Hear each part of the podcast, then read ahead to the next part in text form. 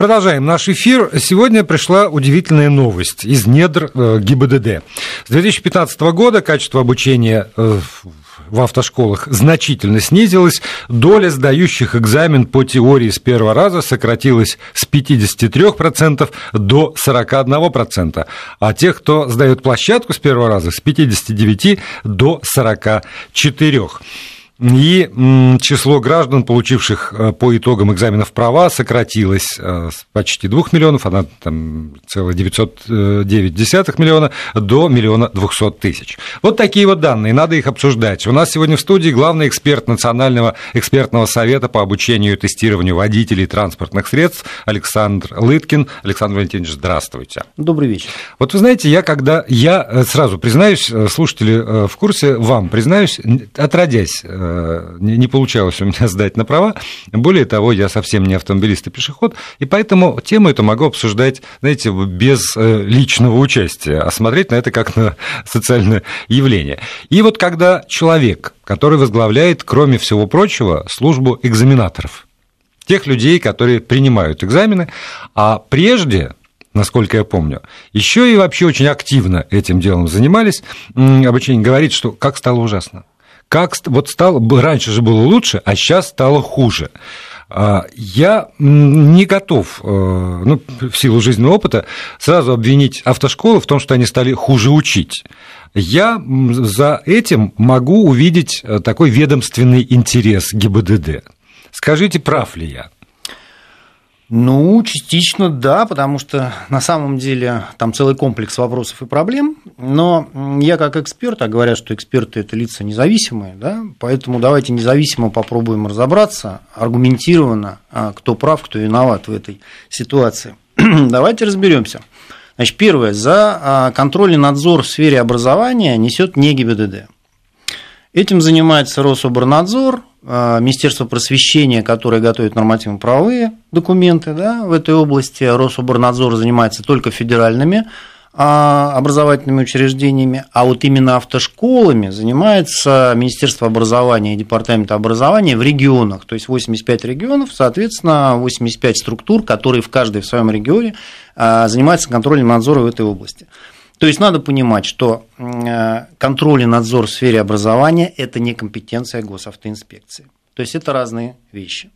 За что в данной ситуации отвечает госавтоинспекция. А вот за допуск к участию в дорожном движении, да, а за прием экзаменов на право управления, за выдачу заключения о соответствии учебно-материальной базы автошкол, да, это компетенция госавтоинспекции.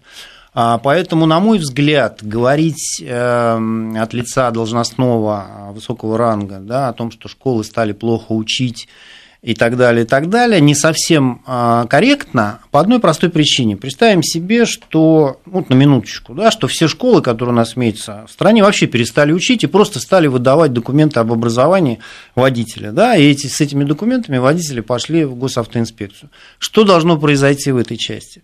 То есть госавтоинспекция должна поставить некий шлагбаум, который этот допуск не будет осуществлять. Да? То есть, если они видят, что э, компетенция этого водителя не соответствует установленным требованиям, значит, либо он не допускается до экзамена по ряду причин, если он прошел э, подготовку в неустанов... с нарушением установленного порядка, да? либо, если он э, прошел это обучение в установленном порядке, значит, они должны проверить его компетенции, каким образом во время экзамена на право управления. Кто им этого права, а, так сказать, отменял? Никто. А кто выдает водительское удостоверение у нас в стране? Госавтоинспекция. Кто допускает на дороге? Госавтоинспекция. Поэтому если а, госавтоинспекция говорит о том, что качество образования автошкол ухудшилось, а об этом я попозже скажу, что это не совсем так – то тогда ставьте шлагбаум. Почему они все выходят э, на дороге, как вы считаете? Ну, вот они и говорят, что мы поставили такой шлагбаум.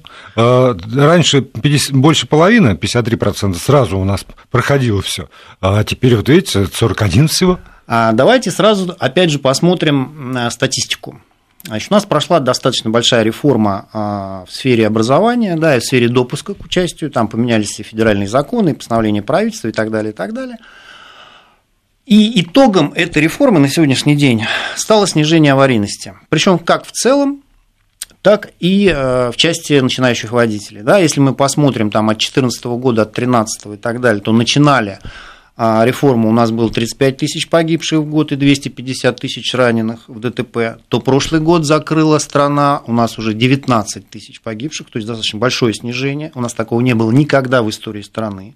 Ну, здесь, э, наверное, могут возразить, что изменилась инфраструктура, лучше стали дороги, появились отбойники э, практически везде. Безусловно. Сейчас меня камни полетят из аудитории, я понимаю.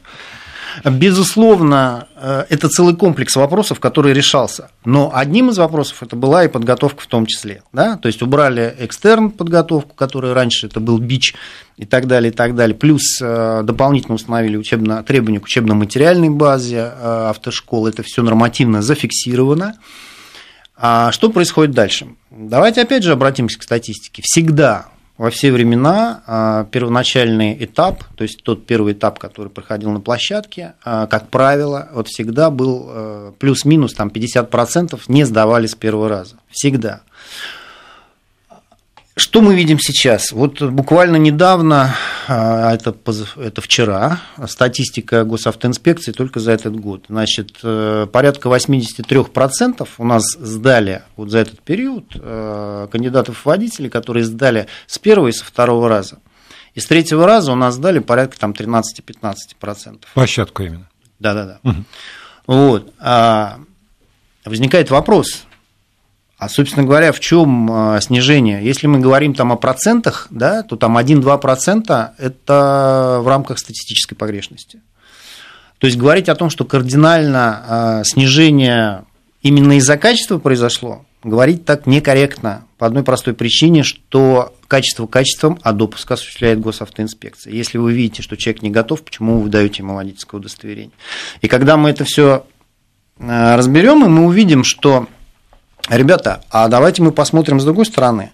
Вот заключение о соответствии учебной материальной базы, без которых нельзя автошколе получить лицензию да, на осуществление этой образовательной деятельности, дает кто? Госавтоинспекция. Мы до сих пор не можем понять, сколько у нас автошкол в стране.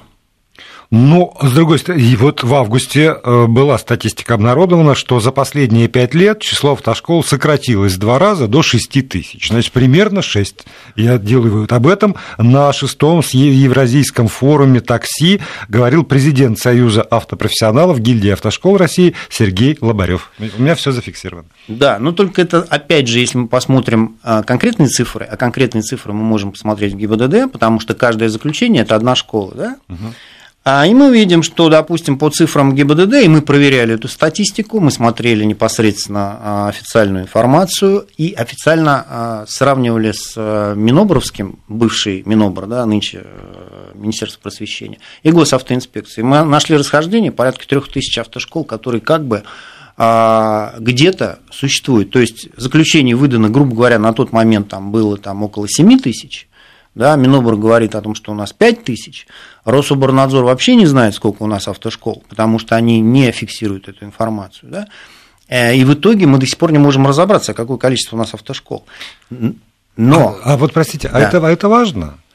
Это важно. Почему? Потому что, во-первых, это рынок, достаточно объемный и достаточно в финансовом плане, он достаточно серьезный. То есть, если брать э, цифрах, опять же, в деньгах, да, то объем этого рынка всегда, вот, допустим, нам последние десятилетия, это был порядка 2 миллиардов долларов, если мы возьмем доллар по 30 еще, да, но сейчас, допустим, по 60, грубо, это где-то а, миллиард. То есть достаточно серьезная цифра. И поэтому любое телодвижение на этом рынке влечет за собой какие-то тектонические да, сдвиги. То есть либо он рушится, либо он стагнирует, либо он развивается. Но он же напрямую зависит от спроса. Вот просто есть люди, которые хотят получить права. Они бьются, значит, как там возникают школы или не возникают школы. И, э, опять же, понимаете, если бы это была какая-то такая централизованная структура, вы сами сказали, что в каждом регионе это, э, этим занимаются там местные. Э, соответственно, вот я, предположим, прихожу сдавать там, в городе Перми, например, на, на права. И, э, соответственно, принимает у меня это все сотрудник Пермского ГИБДД. Если я ему показываю э, там, ну, какие-то документы предварительные вот эти вот из школы, которая называется там 3 икса, например, а он видит это в первый раз, то, в общем, это, наверное, тоже отчасти и его ответственность Интересно, что это такое вообще? Где, где это? А вот, От, откуда это? А вот хороший вопрос вы задали, потому что на сегодняшний день что происходит? И эти факты уже есть по всей стране. То есть, э, вот то, что вы сказали, э, мы далеко даже ходить не будем. Возьмем Москву. Да, буквально это, по-моему, прошлый год был. Когда было выявлено, что некая школа, не имея лицензии вообще априори, в течение там, порядка двух лет готовила людей, эти люди два года приходили в госавтоинспекцию. Их допускали к экзамену, что, опять же, незаконно. И если бы э, госавтоинспекция немного пошевелилась и проверила эту информацию, они бы вообще не попали туда.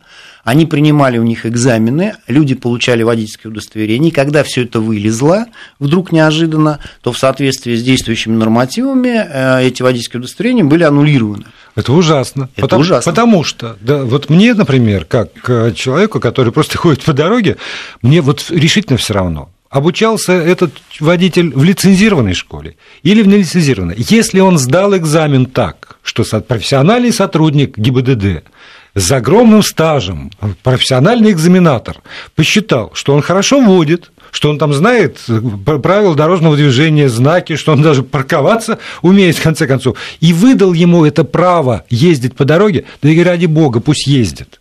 Что цепляться-то тогда к тому, есть у них бумажка дополнительная, нет, есть у них там оборудование вот такое, которое нужно, или площадка вот столько-то метров квадратных, а не на один меньше, для того, чтобы, опять же, пришел человек из ГИБДД, сказал, что у вас полметра квадратного не хватает, я вам не дам лицензии. Что вы, что, мы сейчас исправим ситуацию. Ну ладно, я вижу, как вы исправили ситуацию, дам. Ну, правда, ну так же это все.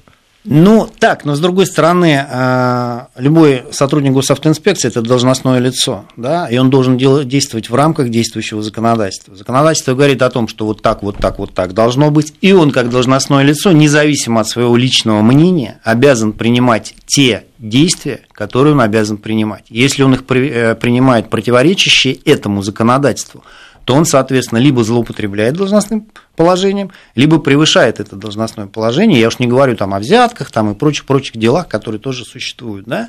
И сразу возникает вопрос, ребята, вы орган контроля и надзора в сфере безопасности дорожного движения. На вас указом президента возложены эти функции, в том числе и по, по а, выдаче этих заключений, да, по автошколам там, и так далее, и так далее. Как вы могли в течение такого длительного времени допускать э, людей, в принципе, их же обманывали, этих кандидатов водителей, вы же понимаете, да? да? Вы пришли Конечно. в банк, не имеющий лицензии, положили туда деньги, банк лопнул, все. А лицензии не было. Вопрос, где Центробанк, который за этим наблюдает? Здесь та же самая ситуация. То есть это говорит о чем? Это говорит о том, что есть огромная дыра внутри самого э, этой структуры, которая позволяет это делать.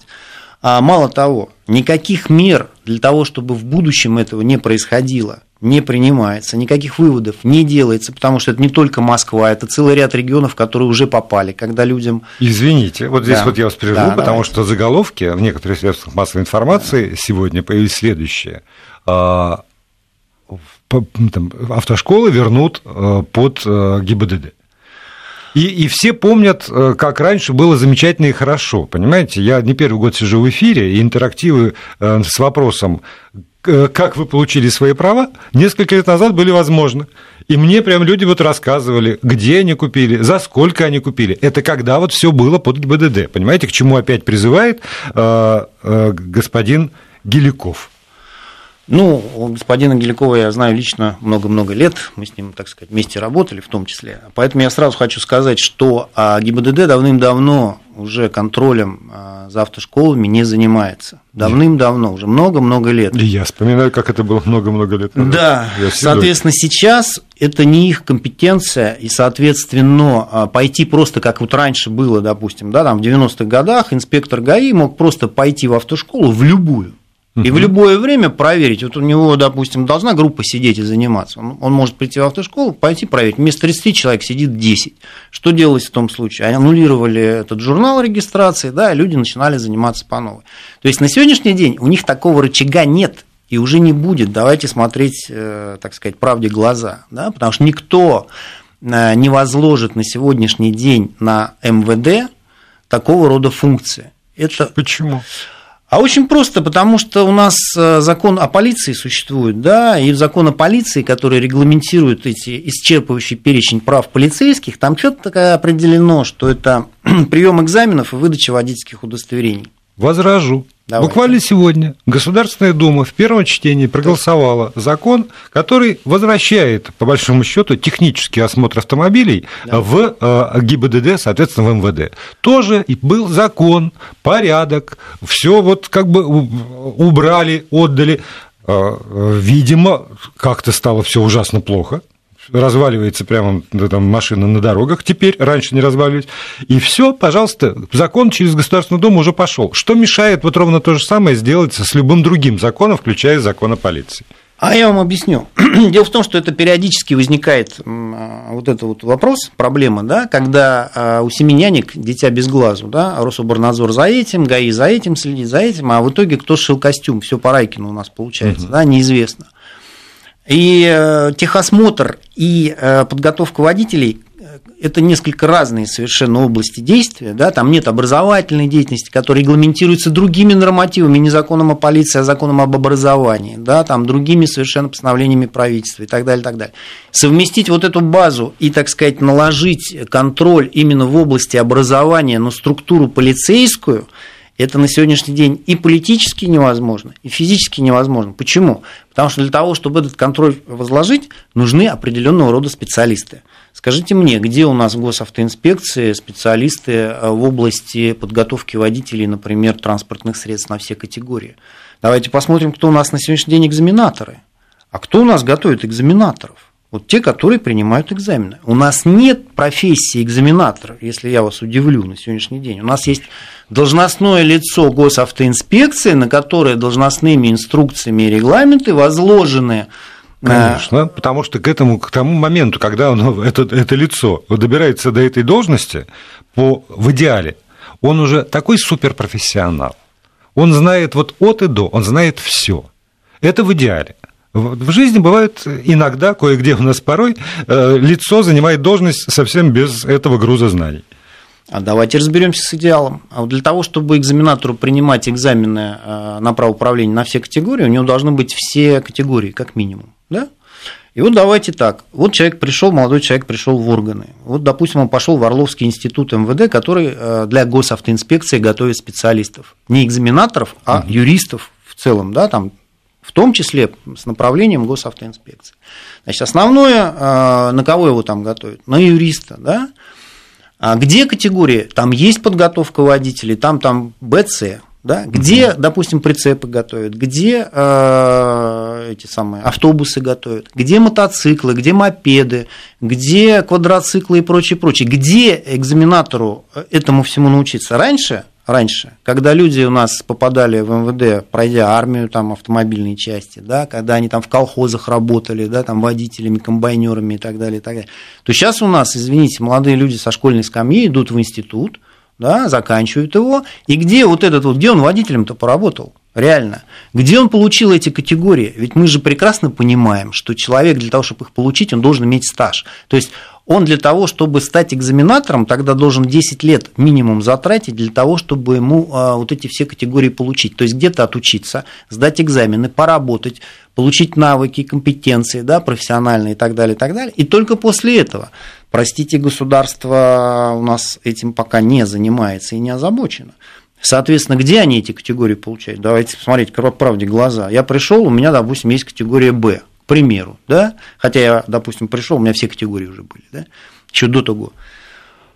Где ему остальные категории? Давайте посмотрим нормативно. Для того, чтобы получить категорию, допустим, ЦЕ, да, прицеп, э, грузовик с прицепом, ему надо получить сначала что? Просто грузовик. Для того, чтобы ему получить на прицеп, ему надо что? Год стажа минимум. Где он его будет? Он что, работает водителем? Нет. Нет. Где этот стаж? Нет. Значит, экзамен кто тогда принимает? Человек, молодой человек более 25 лет у нас по требованиям к экзаменатору, да, с высшим образованием, имеющий категорию. И интуиции, судя по всему, чтобы как-то понять. Не, не умеет сам, но он должен оценить, умеет ли другой. Вот, понимаете? И здесь возникает вопрос, а судьи-то кто?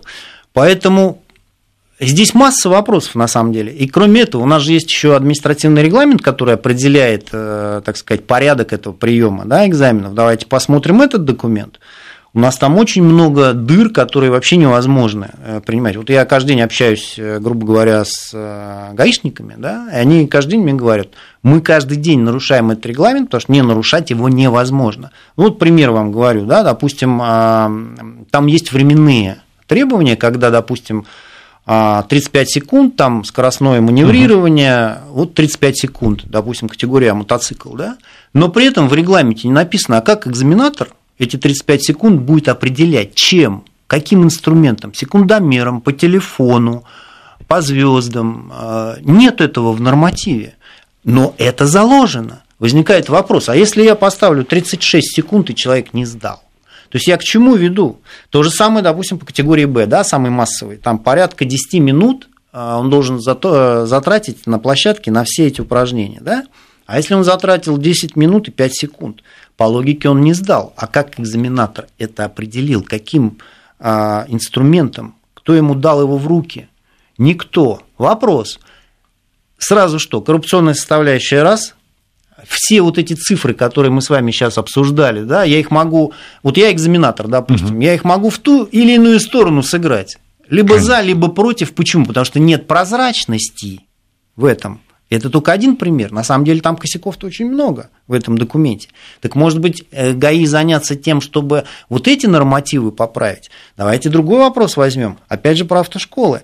Другой вопрос, боюсь, что мы не возьмем, не потому что мы с вами понятно. исчерпали время. Но вот для того, чтобы прочитать э, сообщение нашего слушателя, немножко осталось. Внук уже почти 8 месяцев пытается сдать вождение. Принимающие экзамен идут на прямые провокации. У меня стаж вождения 47 лет, и, на мой взгляд, внук водит прекрасно. Я его родителям категорически запретил давать взятку, и сейчас жалею. Все, с кем он учился, сдали после того, как заплатили 30 тысяч рублей. Некоторые сдали с первого раза, заплатили сразу, другие покочевряжились, но потом тоже заплатили. В общем, без надежды безнадега. Ну, вот... И вот в это, простите, упирается на самом деле. Вот все речи господина Геликова или его начальников, и наши с вами туда же упираются на самом деле. Потому что я такой идеалист. Вот я знаю, как должно быть в идеале, но допускаю, что, наверное, не все так. А вот люди, которые с этим сталкиваются, они знают, что вопрос, это, видимо, зависит от региона, тридцатка. И все и все. И тогда будет не 50, там 53%, 41%, сколько угодно, сколько надо, столько нарисуют. Спасибо, Александр Лыткин был нашим гостем.